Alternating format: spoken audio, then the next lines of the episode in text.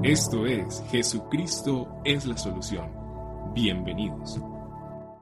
Primera carta de Pablo a los Corintios, el capítulo 5, el versículo 3, el apóstol Pablo dice allí en esta carta, dice, ciertamente yo como ausente en cuerpo, pero presente en espíritu, ya como presente he juzgado al que tal cosa ha hecho. Y este versículo está dentro del texto que el apóstol Pablo habla de un caso de inmoralidad que iba a ser juzgado, un caso de inmoralidad en la iglesia de los Corintios. Pero me llama la atención que Pablo dice, yo no estoy presente allí con ustedes en persona, en cuerpo. Estoy ausente en cuerpo, pero estoy presente en espíritu. Y, es probable lo que está pasando con nosotros en el día de hoy. Es exactamente, no estamos presentes en el cuerpo, en el templo, en la congregación, como acostumbrábamos a celebrar la cena, pero estamos presentes en espíritu, estamos ausentes en el cuerpo, pero estamos presentes en espíritu. Y también la palabra del Señor va a decirnos allí, el mismo Pablo en la carta a los colosenses en el capítulo 2, los versículos 5 al 7. Me encanta esta escritura porque mire lo que nos va a decir la palabra del Señor aquí. Colosenses capítulo 2, versículos 5 al 7 dice, porque aunque estoy ausente en cuerpo, no obstante, en espíritu estoy con vosotros, gozándome y mirando vuestro buen orden y la firmeza de vuestra fe en Cristo Jesús. Por tanto, de la manera que habéis recibido al Señor Jesucristo, anden en Él, arraigados y sobreedificados en Él y confirmados en la fe, así como habéis sido enseñados, abundando en acción de gracias. Y Pablo entonces motiva a estos creyentes diciéndoles, no estamos presentes en el cuerpo, pero sí estamos conectados en el Espíritu. Y eso es lo que el Señor ha hecho con su iglesia. Es lo que el Señor permite que su iglesia en este tiempo pueda realizar. No estamos en el cuerpo, no estamos allí juntitos, pero en el Espíritu estamos conectados para disfrutar de la presencia del Señor. Y ese mismo apóstol Pablo fue el que estableció estas palabras con las que hoy yo quiero invitarle para que ministremos la cena del Señor. Porque Él dice, yo recibí lo que del Señor también les he enseñado. Que el Señor Jesús, la noche que fue entregado, Él tomó pan, tomó pan y habiendo dado gracias, lo partió y dijo, tomen y coman este es mi cuerpo que por ustedes es partido todas las veces, háganlo en memoria de mí. Jesús tomó el pan y lo partió y lo repartió a sus discípulos, a los que estaban allí con él. Yo quiero invitarle para que usted allí en casa, esta mañana, tome el pan. Y yo quiero invitar a los jefes de familia, a los jefes del hogar, a los varones quiero invitarle, usted tome esa, esa bandeja allí en casa, ese pan, y entregue el pan allí en casa. Entregue el pan allí en la casa. Entregue el pan y diga, mire, aquí estamos, la familia reunida alrededor del pan.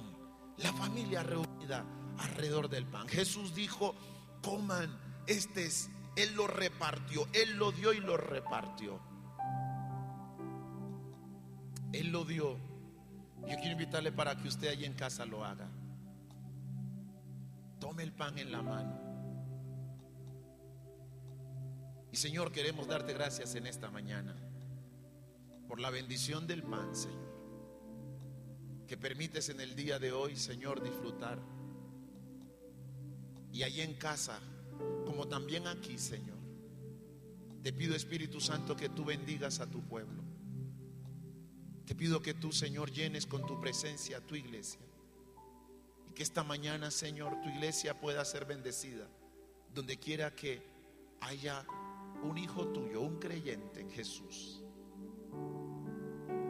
que allí, Señor, tu presencia esté. En el nombre de Jesús. En el nombre de Jesús. Coma del pan en esta mañana.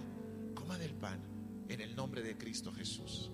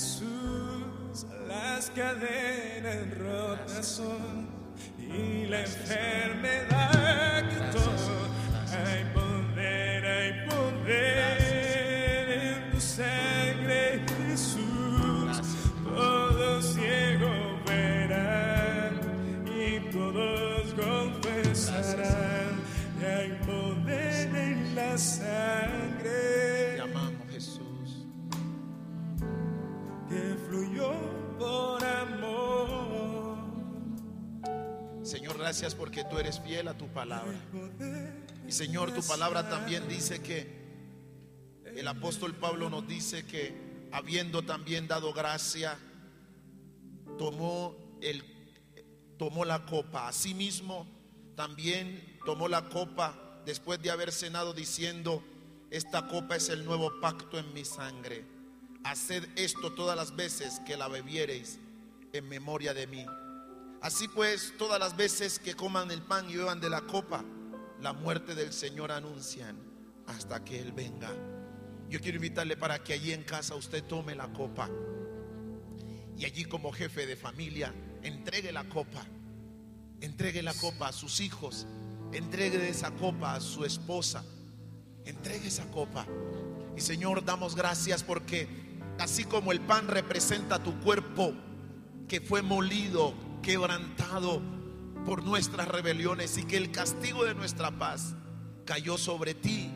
Así también, Señor, la copa es ese símbolo, Señor, ese símbolo del sacrificio tuyo, esa sangre derramada en la cruz del Calvario. Y Señor, quiero darte gracias en esta preciosa mañana. Señor, porque tu sangre nos limpia. Y gracias porque tu sangre tiene vigencia hasta el día de hoy. Y Padre, mientras vivamos, tu sangre sigue teniendo poder para perdonar pecados, limpiarnos de toda maldad. Y por eso en esta preciosa mañana te honramos y te bendecimos por este privilegio tan grande. En el nombre de Jesús, allí en casa, como los hermanos que están acá, tome de la copa en el nombre de Cristo Jesús, dando gracias al Señor. Tome de la copa. Gracias, Señor. Gracias, Dios. Gracias. Y va a decirle, tu sangre, tu sangre sí, Señor. me limpió, Tu sangre me sanó.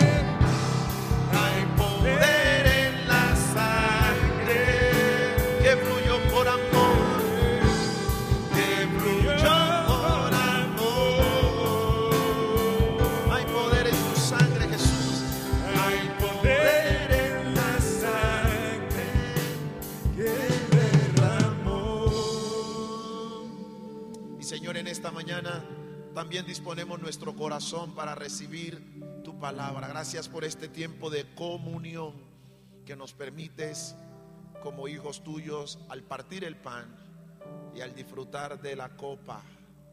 Señor, y hoy queremos que esa palabra, ese pan espiritual, Señor, que representa tu palabra, nos sea partido y todos podamos ser alimentados con esta poderosa palabra tuya.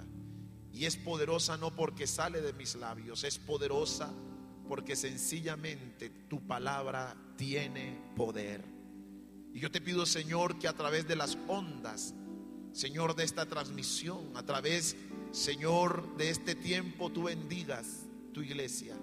Y que hoy todos no solo podamos escuchar tu voz, sino que podamos ser desafiados poner por obra aquello, Señor, que tú, oh Dios, nos quieres dar en el día de hoy. En el nombre de Jesús. Amén, amén y amén. Bendito sea el nombre del Señor.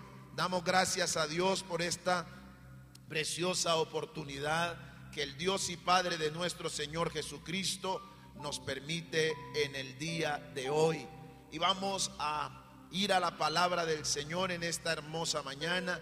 Y yo espero que usted allí en casa esté listo, que usted allí en, en casa esté dispuesto para recibir con alegría, con satisfacción, con determinación, con mucho gozo la palabra que el Señor ha de darnos en el día de hoy. Y como lo hemos estado por allí en las redes promocionando, hoy vamos a estar hablando acerca de cómo leer la Biblia y sacarle el mejor provecho. ¿Cómo puedo leer mi Biblia? y sacarle el mejor provecho, el sumo, el gusto. ¿Cómo puedo hacer que mi vida sea bendecida y transformada por la palabra del Señor? Hay temas en la Biblia que uno encuentra que iglesia uno se fascina y uno se siente muy gozoso al, al, exponerlo. Y uno de los temas que me apasiona compartir es el tema de la importancia de que la palabra de Dios obre en nuestras vidas y en nuestros corazones. Entonces, la pregunta que vamos a resolver en esta mañana es, ¿cómo puedo yo leer mi Biblia? Y sacarle el mejor provecho. Quizás esa sea una de las preguntas que ronda la mente y el corazón de mucha gente y que por cierto, así como la oración es un arte, así como tenemos que desarrollar el buen hábito de orar, pero también al mismo tiempo comprender que mucha gente no ora porque no sabe orar. Hay gente que dice yo no oro porque la verdad es que yo no sé orar. La verdad es que yo no puedo orar y, hablo, y, hablo dos palabritas en la oración y ya se me olvida todo. Bueno, yo quiero decirle que ignorar el poder de la oración no solamente nos impide orar, sino que la falta de ejercitar nuestra vida de oración también es un peligro para nosotros no aprender a orar. Pues con la Biblia pasa exactamente lo mismo. Hay gente que no lee la Biblia porque dice, no, yo esos nombres de la Biblia, esos nombres son muy difíciles, no sé de quién están hablando, es más, yo no sé pronunciar esos nombres de forma adecuada. Yo leo la Biblia, me pongo a leer la Biblia Biblia y pues no sé de quién está hablando la Biblia, de quién están hablando. Y entonces la leo y no la entiendo, no sé qué es lo que está diciendo. Y eso ha llevado a mucha gente a cerrar las escrituras, a no leer la Biblia.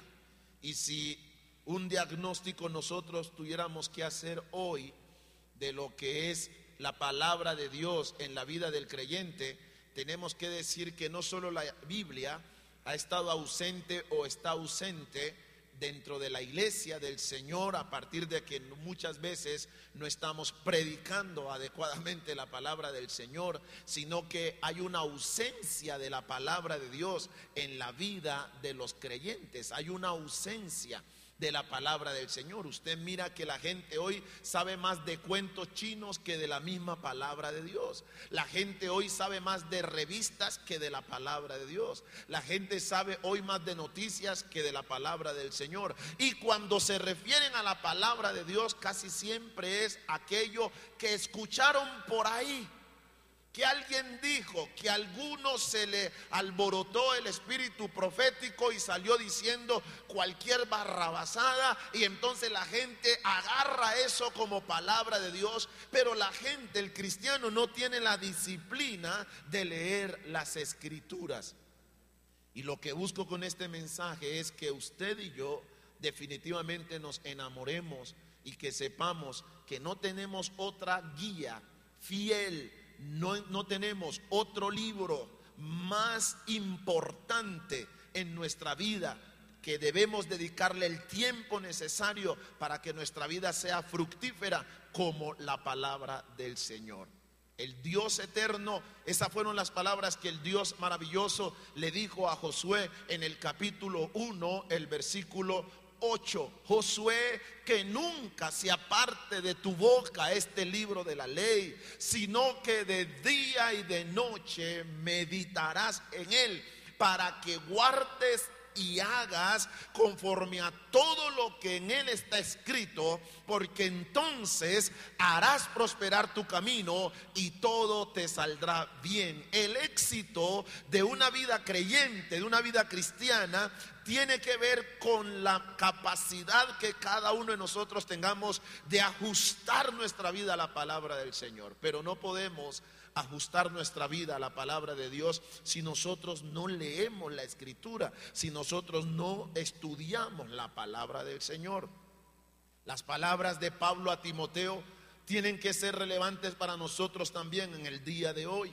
En el capítulo 3, versículos 15 al 17 de la segunda carta que Pablo le envía a Timoteo, Pablo le va a decir las siguientes palabras, y que desde la niñez has sabido las sagradas escrituras las cuales te pueden hacer sabio para la salvación por la fe que es en Cristo Jesús. Desde la niñez, mire la disciplina que había en la vida de, de Timoteo. La disciplina, eso, eso era la disciplina de todo judío, que desde niño se le enseñaba las escrituras. Recordemos que si bien eh, Timoteo, su, su madre, era una mujer devota, consagrada a Dios, también la Biblia nos va a decir que una fuerte influencia que hubo en la vida de Timoteo fue su abuela, su abuelita, una mujer, su madre Loida y su, madre, eh, su abuela Loida y su madre Eunice. Allí estas dos mujeres hicieron un trabajo formidable porque aunque su padre no era judío, era un griego, estas dos mujeres tomaron a Timoteo e infundieron en él el principio maravilloso de que estudiara las sagradas escrituras. Es más, algo que me llama la atención poderosamente es que un niño judío o una persona que se levantaba en este ambiente judío de la enseñanza de las escrituras, era preferible que se olvidara de su nombre, su propio nombre, antes que olvidarse de las escrituras. El trabajo que debemos tener nosotros con nuestros hijos es la enseñanza de las escrituras desde la niñez. Padres que nos escuchan en esta mañana, no pretendan que sus hijos en la edad adulta tengan amor por las escrituras si desde niños nosotros no nos instruimos. Aquí Pablo está diciendo y está resaltando el valor del trabajo de estas dos mujeres Loida y Eunice en la vida de Timoteo.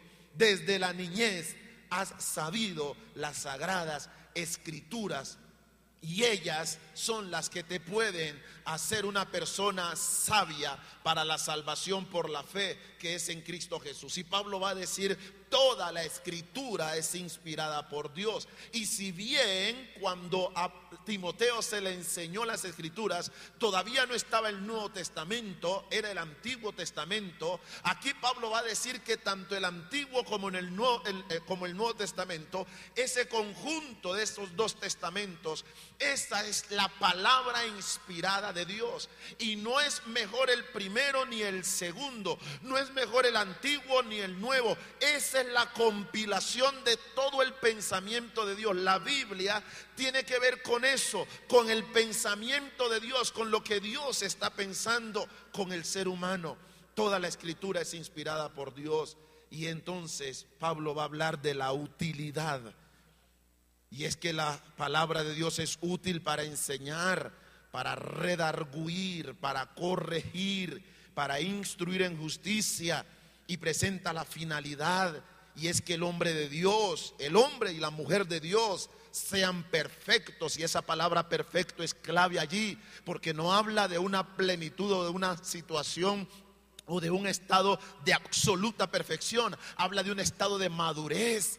La palabra de Dios te permite a ti, me permite a mí ser un cristiano maduro. Esa palabra perfecto habla de eso, madurez, enteramente preparado para hacer lo que es correcto, preparados para hacer lo que es bueno, preparados para hacer la voluntad de Dios.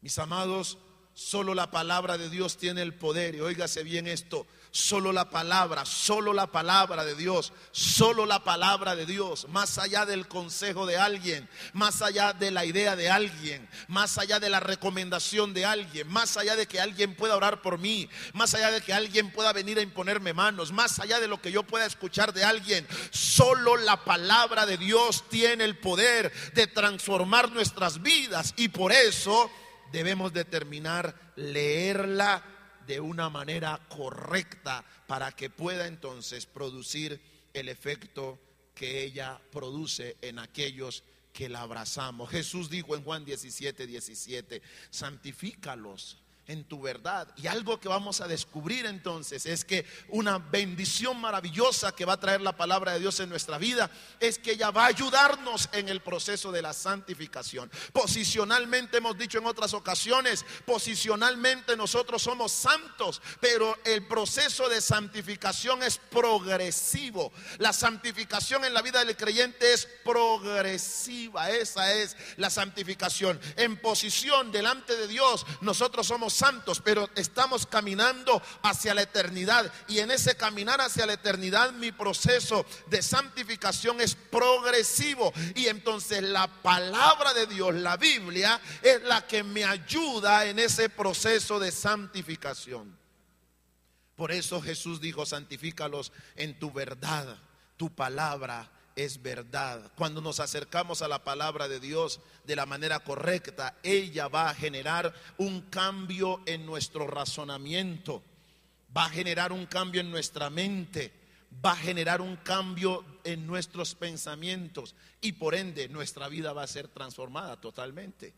Ese es el efecto que va a producir la palabra de Dios. La palabra de Dios en nuestras vidas cumple una función única, la cual los hijos de Dios no podemos ignorar. Hermano, subraye esto. La palabra de Dios en nuestras vidas cumple una función única y usted y yo no podemos ignorarla.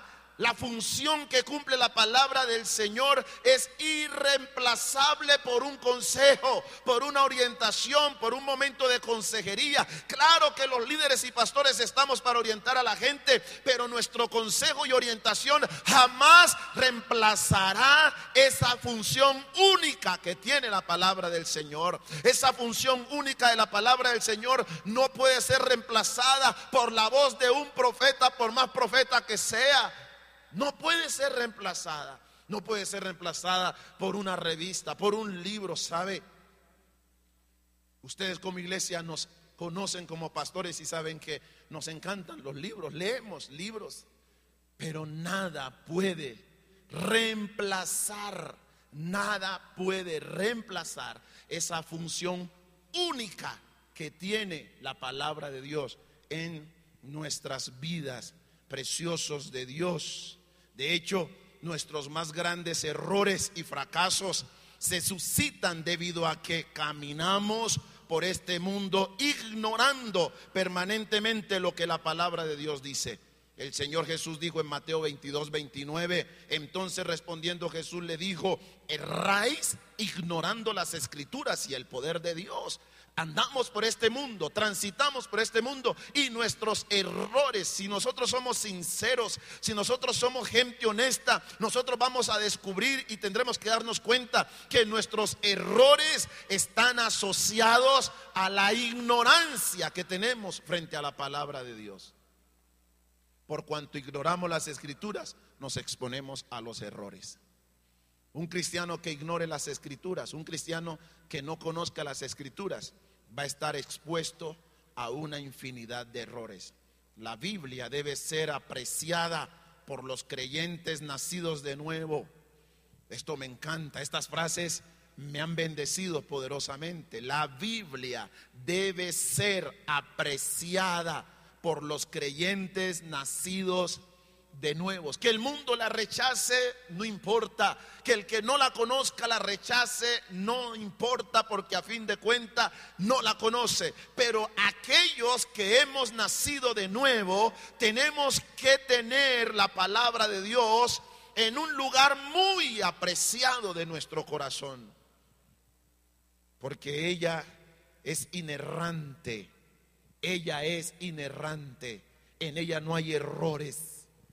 En ella no hay errores. Ella es la inerrante palabra de Dios. En ella es donde no solo encontramos todo lo que necesitamos saber para ser salvos, sino que en ella también eh, la palabra de Dios nos proporciona los principios para vivir una vida fructífera, que en últimas fue lo que Dios planeó y deseó para nosotros. Y Dios quiso que su palabra estuviera en nuestras manos para eso. Recordemos con el texto que iniciamos, para que todo lo que hagas te salga bien.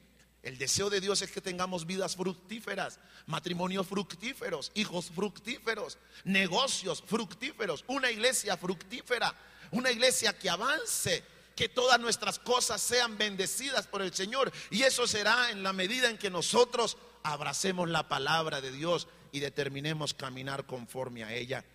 El salmista dijo en el Salmo 107, versículo 20, que el Señor envió su palabra y su palabra les sanó y les libró de su ruina. Ese es el efecto que causa la palabra de Dios. Librarnos de la ruina, la miseria de la ignorancia, la ruina y la miseria, hermano, del pecado. Eso trae la palabra de Dios. Es enviada para producir eso en nosotros. No podemos olvidar que la exhortación de Pablo a Timoteo en este capítulo tiene unas consideraciones muy trascendentes que no podemos pasar por alto. Pablo en el capítulo 3 viene hablando del carácter de los hombres en los postreros tiempos. Cuando leemos Segunda de Timoteo 3, es necesario que entendamos este, este principio. Pablo viene exponiendo, antes de decirle a Timoteo que desde la niñez había sabido las sagradas escrituras y antes de decirle que toda la escritura es inspirada por Dios,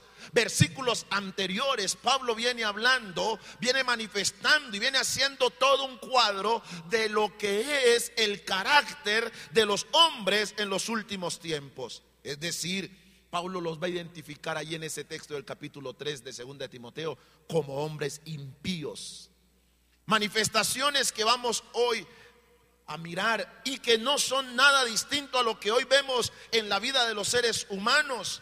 En otras palabras, los tiempos que Pablo le habló a Timoteo pareciera que se repiten hoy. Estamos en esos tiempos, pero cuál era la descripción que el apóstol Pablo, cuál es la descripción que el apóstol Pablo hace de aquellos hombres. Preste atención al cuadro que Pablo presenta de estos hombres de los últimos tiempos que él habló. El apóstol inicia declarando que tendremos tiempos difíciles y peligrosos, nada distinto a lo que hoy estamos viviendo. Pablo dijo, tendremos tiempos difíciles y peligrosos. Luego el apóstol Pablo comienza diciendo que esos hombres Esos hombres que él identifica en los últimos tiempos serían hombres amadores de sí mismos, es decir, egocentristas, avaros e insensibles amantes de sí mismos, serían hombres fanfarrones y orgullosos, altivos y prepotentes, hombres que se burlarían de Dios y que aborrecerían todo lo que fuera sagrado, serán desobedientes a las autoridades, no se someterán a nadie ni mucho menos a Dios, serán hombres ingratos, desleales y no considerarán nada como sagrado, serán hombres que no perdonarán, calumniadores y habladores de vanidades, no tendrán dominio propio y se entregarán al placer y a la inmundicia de sus corazones. Serán crueles y aborrecerán lo que es bueno y agradable delante de Dios. Serán hombres traidores, imprudentes, desconsiderados y soberbios que amarán más el placer que al mismo Dios. Serán religiosos y rechazarán el único poder capaz de hacerlos hombres diferentes y transformarles. Y Pablo termina diciendo que de esos hombres Timoteo tenía que alejarse. Así termina Pablo. Que de esos hombres Timoteo tenía que alejarse. Y entonces Pablo le va a decir, tú debes imitar, y Pablo se coloca a sí mismo, tienes que imitar mi vida, Timoteo. De alguna manera lo que estoy haciendo es parafrasearle el capítulo 3. Timoteo, tú debes imitar mi vida. ¿Y por qué debes imitar mi vida? Timoteo, porque tú conoces muy bien lo que yo soy y lo que te he enseñado y lo que te enseño. Tú sabes cómo yo vivo y cuál es el propósito que el Señor ha puesto en mi vida. Sabes también, Timoteo, cuánta persecución y sufrimiento he soportado y cómo fui perseguido en Antioquía, en Iconio, en Listra pero el Señor me rescató de todo esto. Por lo tanto, Timoteo, tú debes permanecer fiel a las cosas que te, que te se han enseñado. Tú sabes que esto que te se ha enseñado es verdad, porque sabes que puedes confiar en quienes te las han enseñado, pues desde la niñez tú has sido instruido en las sagradas escrituras. Pablo interesantemente le dice a Timoteo, mira, lo que yo he vivido y el hecho de que a pesar de todo lo que he vivido, esté aquí firme es porque la palabra de Dios, Dios mismo a través de su palabra, me ha sostenido. Timoteo, la razón por la que debes permanecer fiel a la palabra es porque tú sabes lo que se te ha enseñado. Tú sabes quién te enseñó a ti. Y tú sabes que lo que se te enseñó es verdad. Y debes permanecer en ello porque toda esa enseñanza, todas las escrituras son inspiradas por Dios. Las cuales, Timoteo, te pueden dar la sabiduría necesaria, no solo para vivir, sino para que seas salvo por confiar en la palabra de Dios y en Jesucristo como tu Señor. Y debes saber también, Timoteo, que esas escrituras son indispensables, pero también esas escrituras son de inspiración divina y tienen una utilidad excepcional. Iglesia amada, esto era tan importante para Timoteo como lo es para nosotros hoy. Este relato que Pablo le hace a Timoteo en el capítulo 3 fue tan importante para Timoteo en su tiempo como es tan importante para la iglesia hoy presente, la iglesia del siglo XXI. Es más, se decía, como le decía anteriormente, que era preferible y era más probable que un judío se olvidara de su propio nombre que de las escrituras.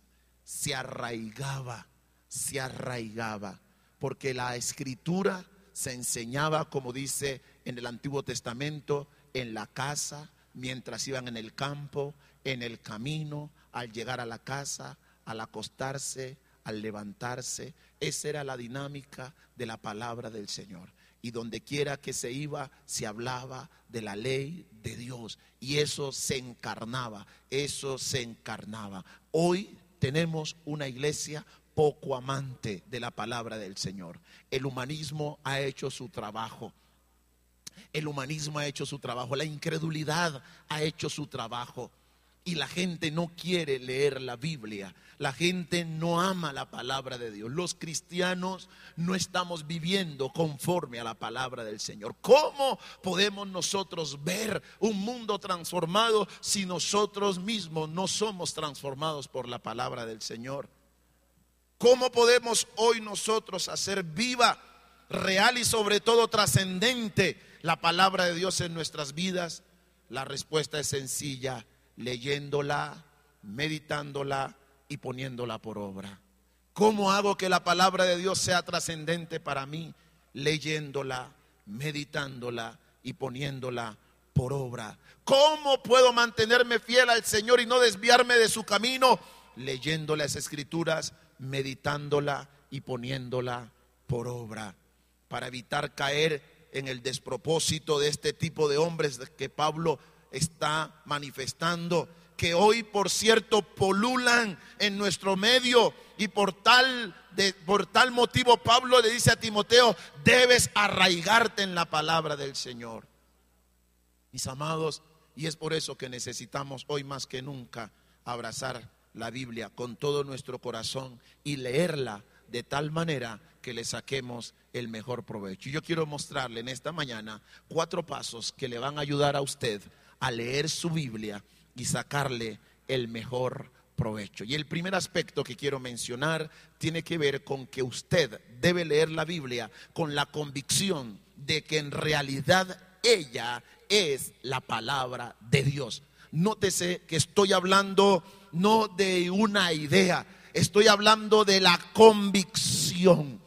La convicción, y esto tiene que ver con fe, esto tiene que ver con la capacidad que yo debo desarrollar de definitivamente convencerme de que la Biblia no es un libro que recoge historia para recrearme la mente de las cosas del pasado. Yo tengo que entender que la Biblia no es un libro que se dispuso para plasmar ciertas ideas de que con las que yo puedo rebatir el pensamiento de otro. Yo tengo que comenzar por el principio glorioso de que definitivamente la Biblia es la palabra de Dios. He oído a muchos por ahí decir que la Biblia contiene la palabra de Dios. La Biblia no contiene la palabra de Dios. Ella es la palabra de Dios. Por eso Pablo lo dijo.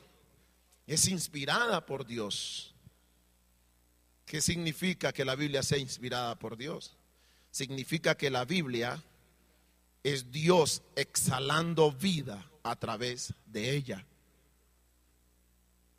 Eso significa, es Dios exhalando vida a través de su Santo Espíritu. Es Dios hablando a través de sus santos hombres, profetas y apóstoles que Él escogió y por eso Pablo Pedro nos va a decir en su segunda carta en el capítulo 1 de segunda de Pedro, verso 21, porque nunca la profecía fue traída por voluntad humana. ¿Cuál profecía? La palabra de Dios. Nunca fue traída por voluntad humana. Ella es inspirada por Dios. Y cuando los santos hombres hablaron, ellos hablaron Dios soplando a través de ellos. Dios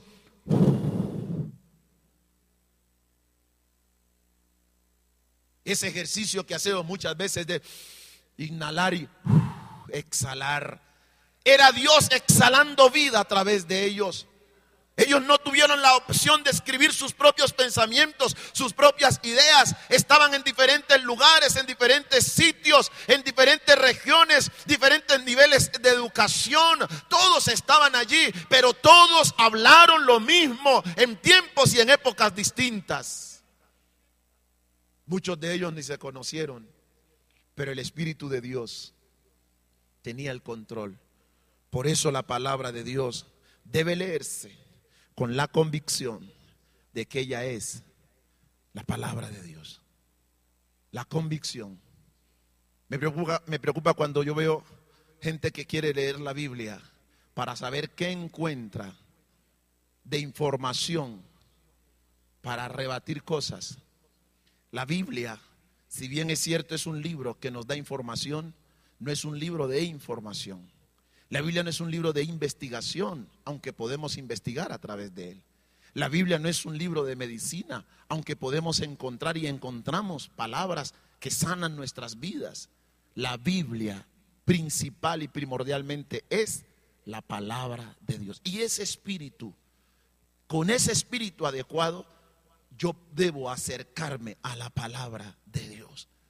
Y cuando me acerco con este espíritu, entonces todo mi ser se va a abrir para recibir lo que en ella está escrito. De manera que cuando nos acercamos a la palabra de Dios debemos hacer profunda convicción, tener profunda convicción, haber tenido profunda convicción en nuestros corazones de que la Biblia ciertamente es inspirada por Dios y que todo lo que ella contiene es de vital importancia para mi vida. Nada hay en ella que yo pueda rechazar. Todo lo que está allí, desde el Génesis hasta el Apocalipsis, tiene que ver conmigo. Y usted va a encontrar que ese es el mensaje de la Escritura.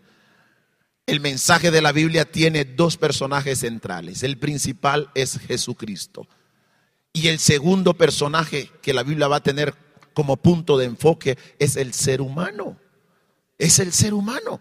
Por eso cuando nos acercamos a ella nos vemos reflejados allí, porque la Biblia no solamente va a hablarnos de Dios, nos va a hablar de nosotros mismos, quiénes somos, de dónde venimos, para dónde vamos. Esa es la Biblia y por eso cuando usted la lee, usted encuentra enfoque de vida, propósito de vida. Entonces debes acercarte a la Biblia con la convicción de que ella es la palabra de Dios y ella es inspirada por Dios. Número dos, lee la Biblia permitiendo que el Espíritu Santo ilumine tu mente. Si quieres sacarle mejor provecho a la palabra de Dios, vas a sentarte a leer la Biblia y lo primero que vas a hacer después de haber reconocido que ella es inspirada por Dios, vas a pedirle al Señor que por el Espíritu Santo, ojo a lo que estoy diciendo, el Espíritu Santo ilumine tu mente. ¿Por qué el Espíritu Santo? Es de vital importancia comprender que la gente que Dios nos ha dado para entender, comprender y movernos de manera práctica en la enseñanza de las escrituras es el Espíritu Santo. Él es el agente. Nadie nos puede ayudar a comprender mejor la palabra de Dios que el mismo Espíritu Santo. Recuerden el texto de primer, segunda de Pedro 1:21. Los santos hombres de Dios hablaron siendo inspirados por el Espíritu Santo. De manera que la iglesia, el creyente tiene hoy a un agente poderoso que le ayuda a entender las escrituras. ¿Cómo lo hace el Espíritu Santo? Iluminándonos la mente. Y aquí hay dos cosas que quiero, una cosa que quiero resaltar. Y la primera es que nosotros no podemos hablar de que el Dios me revela su palabra. La Biblia ya está revelada. Todo lo que Dios quiso decir está aquí. Ya Dios lo dijo. Yo no necesito otra revelación. Aquí está la revelación. Pero lo que sí yo necesito para extraer la revelación es la iluminación. Esa palabra iluminar tiene que ver con alumbrar el entendimiento. El Espíritu Santo es el que trae luz a nuestro entendimiento. El Espíritu Santo es el que trae luz. Por eso cuando entendemos una escritura, cuando entendemos un texto de la palabra de Dios, wow, uno dice, Señor, porque el Espíritu está trayendo luz. ¿A qué? A nuestra oscuridad, a nuestras tinieblas, a nuestra condición de pecado. Él va trayendo luz, nos ilumina el entendimiento. Recordemos que el apóstol Pedro nos va a decir que aquellos hombres de Dios hablaron siendo inspirados por el Espíritu Santo y el Espíritu Santo no se ha detenido. El Espíritu Santo sigue como agente transformador, como agente inspirador para nosotros en este tiempo.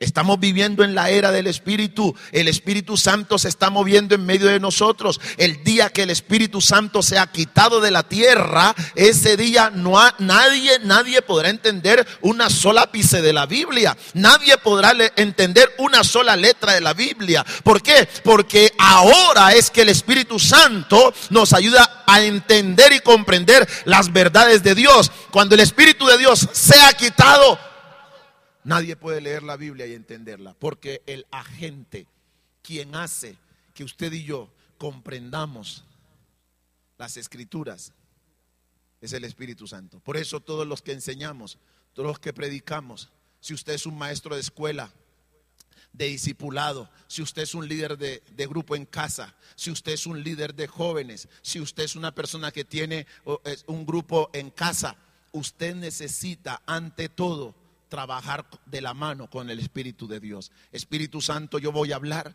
pero tú eres el que abres el entendimiento. Porque de otra forma, todo lo que decimos desde aquí o de donde sea que lo digamos, se convertirá simplemente en palabras retóricas que sonarán muy bonitas, pero no causarán impacto en ningún corazón. Porque ¿quién es el que puede traer luz? El Espíritu Santo. Por eso nadie puede trabajar sin el Espíritu Santo. Nadie puede compartir la Biblia sin el Espíritu Santo. Nadie puede enseñar la Biblia sin la presencia del Espíritu Santo. Hermanos, doy gracias a Dios. Mire, los estudios son espectaculares. Usted puede prepararse, usted puede organizar todo, usted puede ir al seminario, a la universidad, usted puede hacerlo. Pero si no trabaja de la mano del Espíritu Santo, nada va a pasar.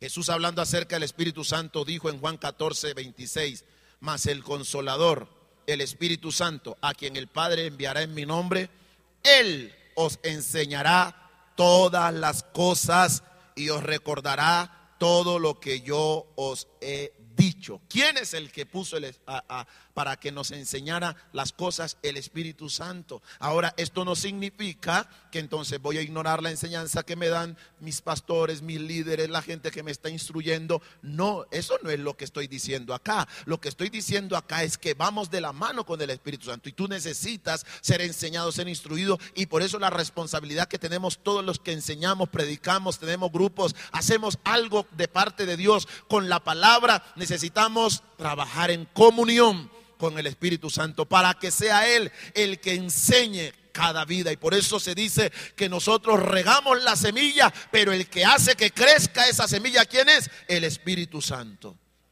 La Biblia es la palabra, hermano, la palabra que se origina en la mente infinita y la mente omnisciente de Dios.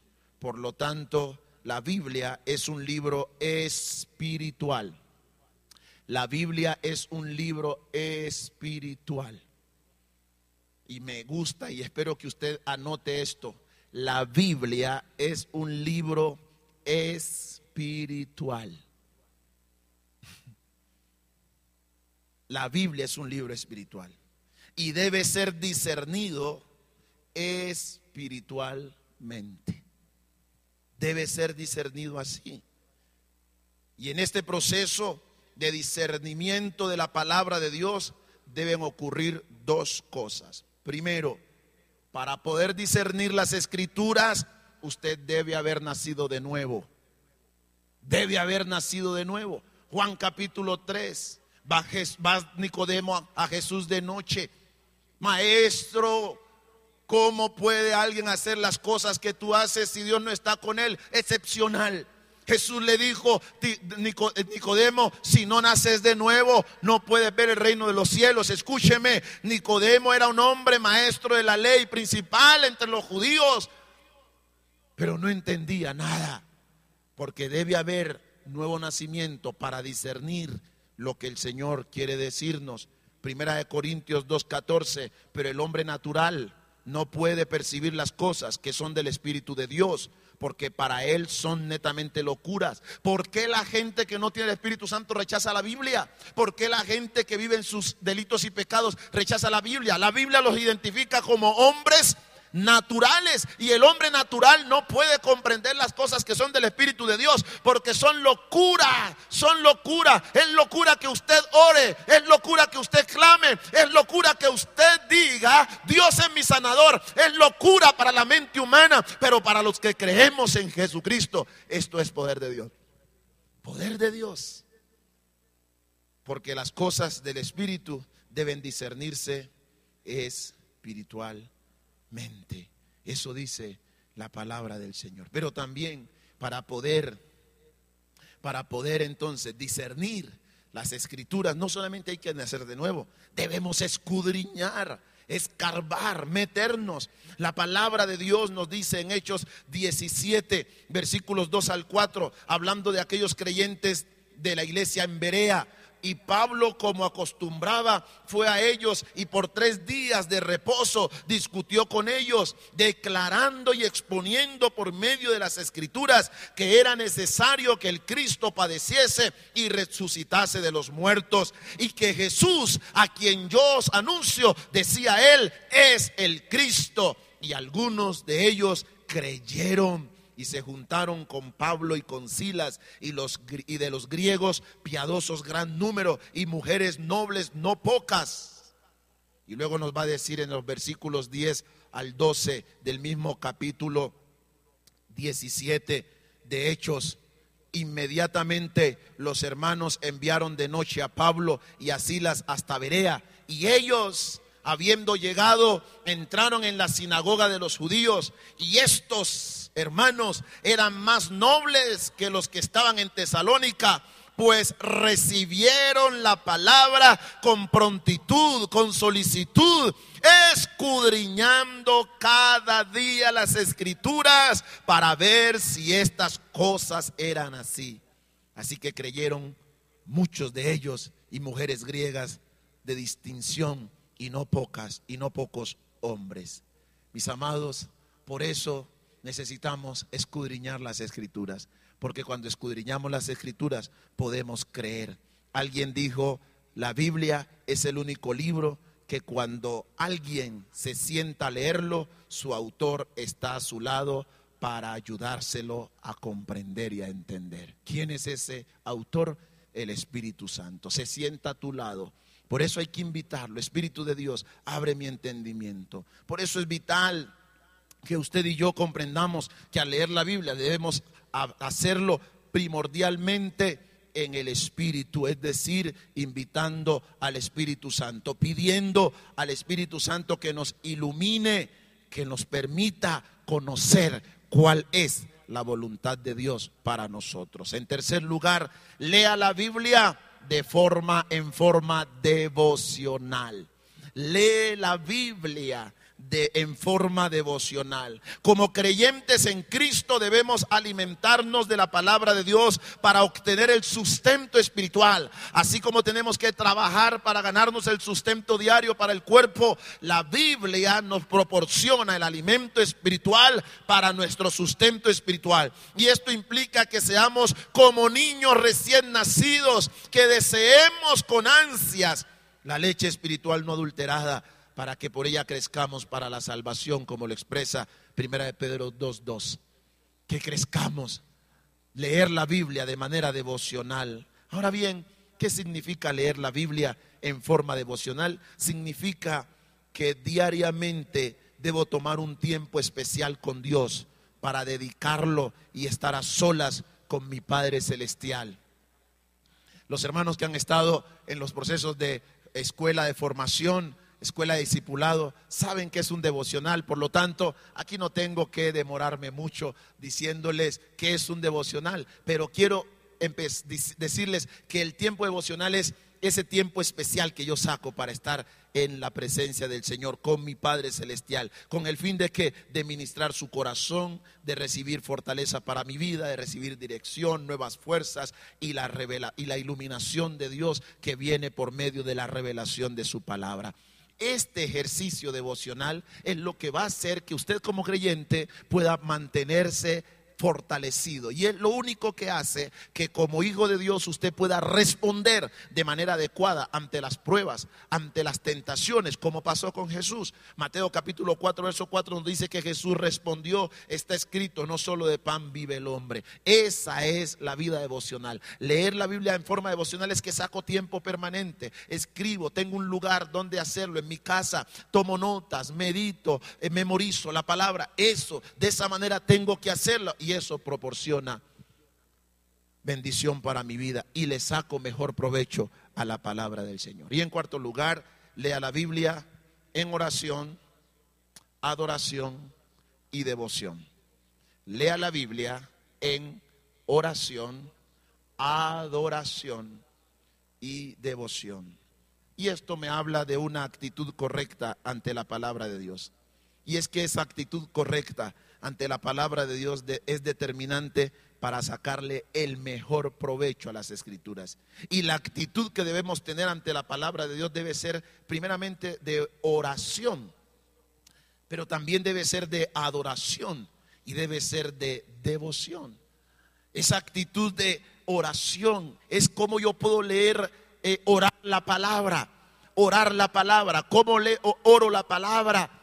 Yo encuentro un texto en la escritura y comienzo a mirar y oro esa palabra que está allí, la oro. Orar la palabra, Señor, tu palabra dice, aquí está escrito, Señor, los discípulos padecían, los discípulos fueron perseguidos, Señor, no nosotros también hoy somos perseguidos, Señor, y yo te pido que de la manera que fortaleciste a estos hombres, me fortalezcas a mí leer la Biblia en oración, en adoración, contemplar a Dios a través de la palabra. Devoción tiene que ver con ese espíritu de consagración.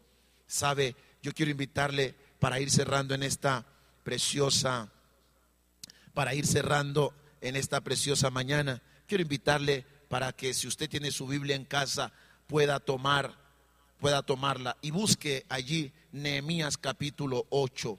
Y quiero leerme estos versículos porque me parecen extraordinarios, me parece excepcional lo que presenta aquí la palabra del Señor. Me parece maravilloso lo que dice aquí. Hechos, eh, perdón, eh, Nehemías capítulo 8, dice la palabra del Señor lo siguiente. Lea conmigo allí, verso 1, dice la escritura, venido el mes séptimo, los hijos de Israel estaban en sus ciudades y se juntó todo el pueblo como un solo hombre y en la plaza que está delante de la puerta de las aguas y dijeron a Esdras, el escriba, que trajese el libro de la ley de Moisés, el- la cual Jehová había dado a, los, a, a Israel. Y el sacerdote Esdras trajo la ley delante de la congregación, así de hombres como de mujeres, y de todos los que podían entenderla. Y el primer día del mes séptimo, y leyó en el libro delante de la, y leyó el libro perdón, y leyó en el libro delante de la plaza que está delante de la puerta de las aguas de desde el alba hasta el mediodía en presencia de hombres y mujeres y todos y de todos los que podían entender. Y los oídos de todo el pueblo estaban atentos al libro de la ley y el escriba Esdras estaba sobre un púlpito de madera que habían hecho para ello y junto a él estaban Matatías, Sema, Anías, Urías, Hilcías y Maasías a su mano derecha y a su mano izquierda Pedaías, Misael, Melquías, Usán, Asba- Asbanadá, Zacarías y Mesulán. Abrió pues Esdras el libro a los ojos de todo el pueblo porque estaba más alto que todo el pueblo y cuando lo abrió todo el pueblo estuvo atento. Bendijo entonces Esdras a Jehová Dios grande y todo el pueblo respondió amén, amén, alzando sus manos y se humillaron y adoraron a Jehová inclinados a tierra. El pueblo estaba atento a la palabra. Por eso cuando predicamos y la gente dice amén, amén a la palabra, eso no es un modismo. Cuando la gente levanta las manos por una palabra, yo conozco líderes y pastores que critican eso. Aquí estaban. Porque es que cuando alguien te predica la palabra de Dios con poder y con autoridad, eso toca tu corazón y la respuesta tiene que ser, así sea, así sea. Leer la Biblia en oración implica contemplar a Dios en la palabra. Yo le pregunto, ¿contempla usted a Dios mientras lee la escritura? ¿O usted de los que lee la Biblia y mientras lee la Biblia está pensando en pispirispis? Cuando leo la Biblia tengo que tener plena concentración para contemplar a Dios. Pedir al Espíritu Santo que abra mis ojos para, para contemplar las maravillas de la ley del Señor, como lo dice el Salmo 119, verso 18. Abre mis ojos, Señor, y miraré las maravillas de tu ley. Es en ese proceso de contemplación del Señor donde puedo buscar a Cristo en medio de las escrituras. Al fin, Cristo es el tema central de ella, ¿no? Por lo tanto, no debo buscar a nadie más en la Biblia, sino a Él. ¿Dónde lo encuentro? ¿Dónde está Jesús? ¿Dónde está Cristo? Y entonces tú vas a descubrir que vas a encontrar a Cristo desde el Génesis hasta el Apocalipsis. Ahí está Jesús. En cada sacrificio, en cada momento, en cada acto, en cada situación, en cada circunstancia. Escudriñen las escrituras, dijo el Señor. Primera de Corintios 15:3, porque primeramente os he enseñado lo que asimismo recibí, que Cristo murió por todos nuestros pecados conforme a las escrituras, de manera que a Cristo lo vamos a encontrar en todas las escrituras. Leer la Biblia en oración, leer la Biblia en adoración. ¿Qué significa esto? El Salmo 138.2 dice, me postraré hacia tu santo templo y alabaré tu nombre por tu misericordia y tu fidelidad, porque has engrandecido sobre nosotros tu nombre y tu palabra sobre todas las cosas. El Salmo 86, 12 dice, te alabaré, oh Jehová Dios mío, con todo mi corazón y glorificaré tu nombre para siempre. Cuando leemos las escrituras, alabamos a Dios a través de los salmos, como lo hacía el salmista David. El Salmo 145, verso 2, 1 y 2 dice, te exaltaré, mi Dios, mi rey, y bendeciré tu nombre eternamente y para siempre. Cada día te bendeciré y alabaré tu nombre eternamente y para siempre. Al leer la Biblia en adoración es poder adorar el nombre del Señor, adorar a Dios por sus hechos poderosos, adorar a Dios por sus maravillas. Al estar ante la palabra de Dios, adoramos al Cordero junto a los 24 ancianos y los ángeles que rodean el trono celestial, como lo dice Apocalipsis 4, 9 al 11. Y siempre que aquellos seres vivientes dan gloria y honra y acción de gracias al que está sentado en el trono, al que vive por los siglos de los siglos, los 24 ancianos se postran delante del que está sentado en el trono y adoran al que vive por los siglos de los siglos y echan sus coronas delante del trono diciendo, Señor, digno eres de recibir la gloria y la honra, el poder, porque tú creaste todas las cosas y por tu voluntad ex- existen y fueron hechas. Eso significa adorar a Dios, leer la Biblia en adoración. Adoro al Señor, me meto allí, pero también debo leer la Biblia eh, con devoción. Esto significa que al estar ante la presencia del Señor a través de su palabra, debo tener respeto. Wow. Debo tener qué? Respeto. Hay gente que no entiende la Biblia porque no tiene respeto por ella. Hermano, es imposible que usted se siente a leer la Biblia y por un lado usted lee la Biblia y por el otro lado está respondiendo mensajes del celular. Es imposible que usted lea la Biblia y pueda tener devoción a ella mientras la lee. Por acá le está timbrando, boom, boom. No, no. Devoción significa que tengo respeto. Hermanos, hermanas, esto es clave. Varón, cuando usted mire, varones, hombres que me escuchan, cuando usted mire a su esposa leyendo la Biblia, no interrumpa.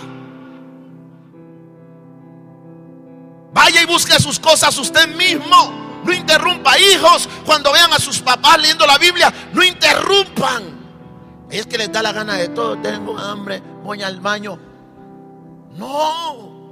Hay que tener respeto por la palabra. Mujer, cuando usted vea a su marido leyendo la palabra de Dios, no interrumpa.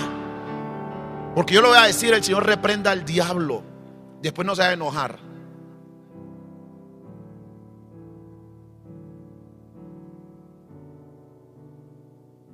Cuando va a leer la palabra de Dios con devoción, apague el celular. A mí me molestan. Pastor, que los martes, que yo lo estoy llamando, que yo lo estoy... Los martes no le respondo teléfono en la mañana a nadie. ¿Y sabe por qué? Porque en la mañana, el día martes, yo estoy preparando la palabra de Dios para el martes en la noche. ¿Se imagina usted uno como pastor preparando el sermón, leyendo la escritura y el teléfono timbrándole y el uno llamando y el otro molestando? No, no, leer la palabra con devoción, devoción, respeto, respeto a Dios por su palabra. Debemos ser inspirados a desear aquello que el apóstol Pablo deseaba. ¿Cuál era el deseo de, Dios- de Pablo? Según Filipenses 3:10, el deseo de Pablo era conocer a Jesús y el poder de su resurrección y de ser participante de los padecimientos de Cristo Jesús. Y debemos tener el anhelo que tuvo Pablo en nuestros corazones cuando estamos ante la palabra del Señor. Señor, que tu palabra sea tan fuerte en mi vida que para mí el vivir sea Cristo y el morir sea ganancia. Amada iglesia, no olvidemos que solo la palabra de Dios tiene el poder de transformar nuestras vidas. Por eso debo terminar en esta preciosa mañana diciéndole que usted y yo debemos determinar leer la Biblia correctamente. La palabra de Dios no puede ser sustituida por ningún otro aspecto de nuestra vida. La palabra de Dios no puede ser sustituida por ningún libro, por ninguna revista, por ninguna predicación, por ninguna enseñanza. Tú tienes que desarrollar la disciplina y quitar el miedo y el temor de enfrentarte solo a la palabra del Señor. Métete con la palabra de Dios, enfréntala. Hazle preguntas, escribe esas preguntas. Quizás algunas se te responderán allí, pero el día que no encuentres respuestas, por alguna u otra razón, acércate a una persona, a un hijo de Dios, a un líder, a tus pastores y pregúntales, mira pastor, he estado indagando acerca de esto, no he, no he logrado comprender. Eso es hermoso. Yo quiero terminar leyendo con una anécdota que encontré en un libro que me llamó poderosamente la atención. La anécdota dice lo siguiente, que en alguna ocasión un hombre observó que otro lavaba, eh, leía la Biblia, perdón, leía la Biblia y no la entendía. Y este creyente leía la Biblia y no la entendía, leía la Biblia y no la entendía. Y un día se desmotivó. Y viendo la desmotivación de este creyente, un hermano en la fe se le acerca y le dice, hermano, ¿por qué te has desmotivado para leer la Biblia? Y él le dice, mira, lo que pasa es que cada vez que intento leer la Biblia y cuando me siento a leerla, no la comprendo, no la entiendo. Y este hermano de una forma muy práctica le dijo, mire hermano, leer la Biblia es como cuando usted, muchas veces leer la Biblia es como cuando usted le echa agua a un colador. ¿Cómo así que cuando usted le echa agua a un colador? Sí, tú te has dado cuenta que cuando uno le echa agua a un colador, el agua, el, agua en el colador no se, no se detiene. Tú le echas agua al colador y el agua pasa y pasa y pasa. Pero la ventaja que vas a tener es que siempre vas a ver un colador más limpio. Es probable que ahora usted no entienda la Biblia, pero la, el ánimo que quiero dejarle en esta mañana es, no deje de leerla, no deje de leerla, porque así no se quede nada dentro, su vida va a irse limpiando en la medida que usted y yo la leamos. El colador no contiene el agua, pero el colador se limpia. Eso hace la palabra de Dios con nosotros. Señor, queremos darte gracias por tu palabra. Gracias, Señor, por enseñarnos. Gracias por permitirnos en el día de hoy tener estas pautas para leer tu palabra y sacarle el mejor provecho. Señor, como pastores, ese es nuestro más grande interés con la iglesia. Una iglesia que lea, que estudie, que medite la escritura. Es una iglesia fuerte, estable.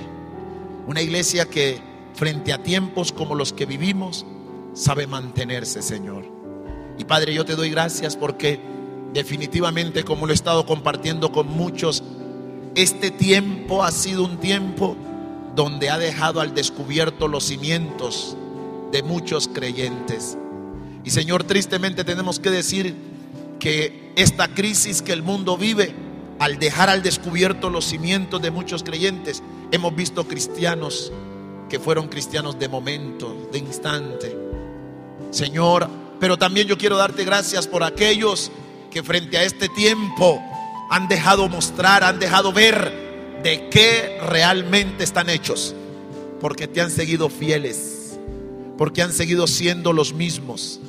Señor, porque han seguido siendo cristianos fuertes, estables, no se han llenado de miedo, de pánico, de angustia, de ansiedad, no le han dado espacio, Señor, a las obras perversas de las tinieblas que aprovechan tiempos como los que vivimos para menguar la fe. Gracias te doy por esos creyentes, gracias te doy por esos líderes que en medio de toda esta situación no han parado de hablar de ti y compartir a otros la fe. Señor, que no han dejado que la circunstancia los opaque, que no han dejado que los momentos difíciles que el mundo vive los atemorice. Por el contrario, ellos han levantado su voz. Ellos han levantado su voz y son los que están, Señor, anunciando tu mensaje día tras día. Señor, gracias porque tu palabra es viva y eficaz. Ella es más cortante que toda espada de doble filo. Yo te pido en esta mañana, Señor, que mis hermanos que están aquí como aquellos que están en casa, Señor, hayan recibido esta palabra, Señor, con solicitud. Señor, que puedan leer tu palabra. Señor, que al acercarnos a tu palabra lo podamos hacer con la convicción de que ella es la palabra tuya, la Biblia es tu palabra. Señor, que podamos acercarnos a tu palabra, Señor eterno, con un corazón, Señor, dispuesto. Que podamos acercarnos a tu palabra, Dios eterno, pidiendo que el Espíritu Santo ilumine nuestra mente. Que podamos acercarnos a tu palabra, Dios eterno, Señor, en espíritu, en verdad, en oración, en adoración, Señor, con devoción, que podamos acercarnos a ti y a tu palabra, Señor, con un espíritu adecuado a fin de que tu palabra cobre vida en nosotros. Permítenos leer tu palabra de forma devocional, Señor, que cada día podamos tener tiempo con tu palabra. Señor, que no comencemos nuestro día sin antes haber escuchado tu voz, sin antes haber recibido de ti la instrucción para saber hacerle frente a los momentos difíciles que se presentan. Yo te ruego en esta mañana, Espíritu Santo, que tú seas transformando las vidas, que tú seas transformando los corazones. Llénanos de tu Espíritu, Señor, en este tiempo. Llénanos con tu poder, Señor, y ministranos conforme a tu palabra. Gracias te damos, eterno Padre. Te bendigo porque tú eres bueno y porque tu misericordia es para siempre. Gracias te damos, Señor. Gracias te damos. Gracias. Gracias, Señor. A ti sea la gloria. Vamos ahí en casa, levante sus manos. Oh, te adoramos, Señor. Te exaltamos a ti. Digno eres de recibir toda la gloria. Digno eres de recibir toda la adoración. Solo a ti nos encomendamos. Solo a ti nos entregamos, Señor. Solo a ti, Señor. Nos rendimos a ti en esta mañana. Nos rendimos a ti. Oh, nos rendimos a ti, Señor. Nos rendimos a ti, Señor. Nos rendimos. Gracias, Padre. Gracias, Señor. Te amamos. Padre, bendice tu pueblo en este día, Señor. Bendice tu pueblo con paz, con armonía, Señor. Bendice tu pueblo, Señor, como solo tú lo sabes hacer. Trae nuevas fuerzas, fortaleza, Señor, a los corazones. Gracias te damos, Dios. Te bendecimos en el nombre poderoso de Cristo Jesús. Amén. Amén. Y amén. Bendito sea el nombre del Señor. Iglesia, que Dios te bendiga, que Dios te guarde. Yo espero que Dios te haya hablado en el día de hoy. Y si lo ha hecho, adórale con todo tu corazón. Y espero que el, fin de semana próximo estemos aquí listos para recibir la palabra del Señor. Gracias por escucharnos. Comparte este audio y recuerda que Jesucristo es la solución. Más que un nombre, una verdad.